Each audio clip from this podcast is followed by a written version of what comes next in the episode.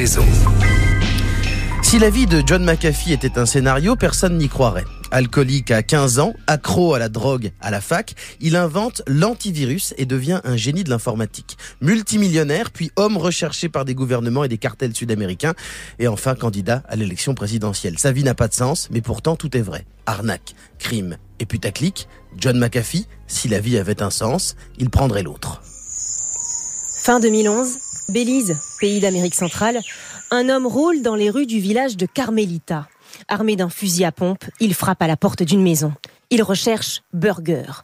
Pas parce que cet homme porte un nom de sandwich, mais parce qu'il aurait tenté de tuer une prostituée. Ce justicier n'est ni le chef de la police, ni le maire du village de Carmelita. C'est John McAfee, un Américain multimillionnaire qui a inventé l'antivirus dans les années 80.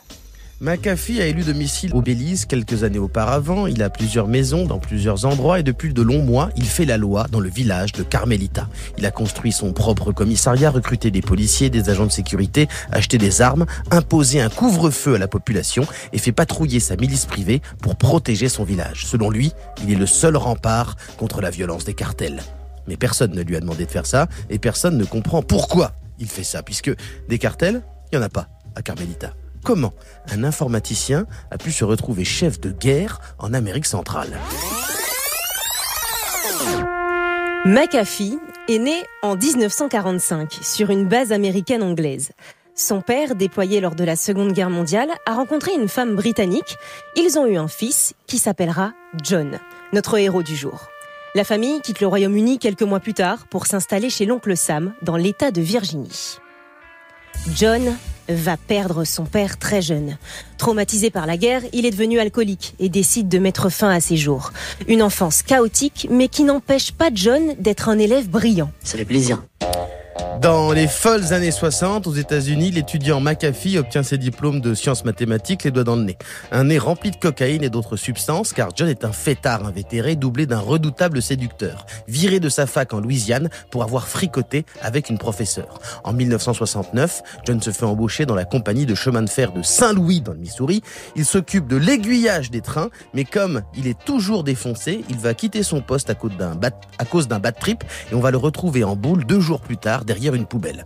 Vous l'aurez compris, il s'est fait virer immédiatement. C'est pas possible, vous connaissez bien cette phrase, c'est pas possible. Alors ça sera pas possible. Dix ans plus tard, John McAfee s'est un peu calmé.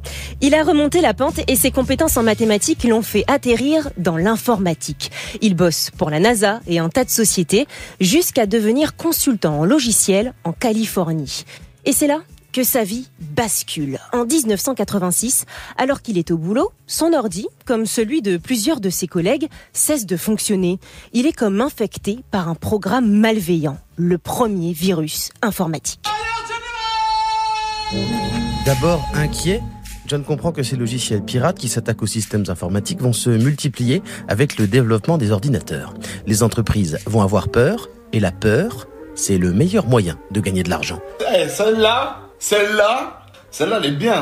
Alors, en 24 heures, John McAfee écrit des milliers de lignes de code et invente l'antivirus. Puis il monte sa société simplement appelée McAfee et Associés et tout se passe comme prévu. L'explosion de l'informatique amène le besoin de protéger ses données. L'antivirus McAfee domine le marché. John devient riche très riche et aussi très controversé. Il n'est pas rare d'arriver le matin au bureau et de retrouver des gens nus après une orgie à côté de programmateurs qui ont codé toute la nuit dans ce bordel. Et un concours est même organisé par McAfee pour savoir lequel de ses employés sera capable de faire l'amour dans le plus de pièces possible du bâtiment.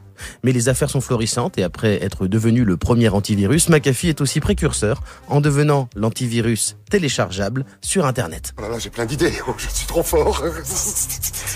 Au début des années 2000, McAfee vend ses parts et quitte son entreprise en penchant au moins 100 millions de dollars. Allez, salut Pendant des années, il coule une retraite paisible dans le Colorado, ouvre un centre de yoga, écrit des livres sur la spiritualité comme euh, tous les riches en descente de drogue qui se prennent pour des chamans. Mais lors de la crise financière de 2008, à cause du krach boursier, une grande partie de la fortune de John s'évapore. On est mal, on est mal, on est mal Comme John est aussi poursuivi dans plusieurs affaires de fraude fiscale, il vend toutes ses baraques et se carapate en Amérique centrale. Au Belize, où il achète plusieurs propriétés. Et là encore, sa vie va prendre un tournant totalement insensé. Au départ, McAfee choisit Belize pour des raisons de business. Là-bas, il a rencontré une biologiste de Harvard qui travaille sur de nouvelles formules d'antibiotiques à base de plantes ancestrales de la région. John monte alors une société et un laboratoire pour qu'elle puisse faire ses recherches. Et oui, après l'informatique, il veut révolutionner l'industrie pharmaceutique. Pendant quelques mois, ce projet fait beaucoup de bruit. Mais très vite, ça va devenir n'importe quoi. John aime les femmes, mais il n'a plus 20 ans. Alors il se remet à prendre des stimulants.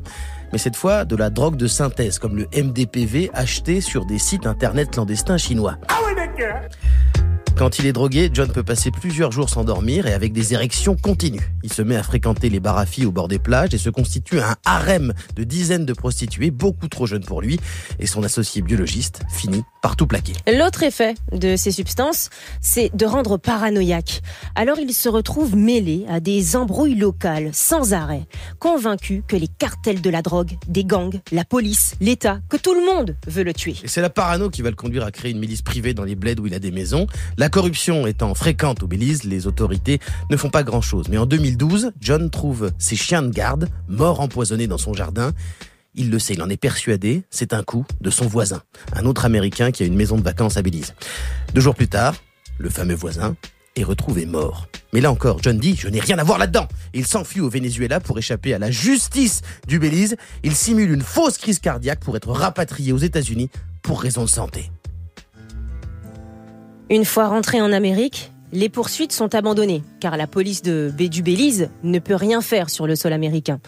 Alors John se relance dans les affaires. Il fait des vidéos sur Twitter, entouré euh, d'escort girls, fait fortune dans les crypto-monnaies et tente deux fois de se présenter à l'élection présidentielle américaine où il fait campagne pour l'abolition du permis de conduire et pour interdire non pas l'évasion fiscale, mais les impôts, car selon lui, les taxes sont illégales.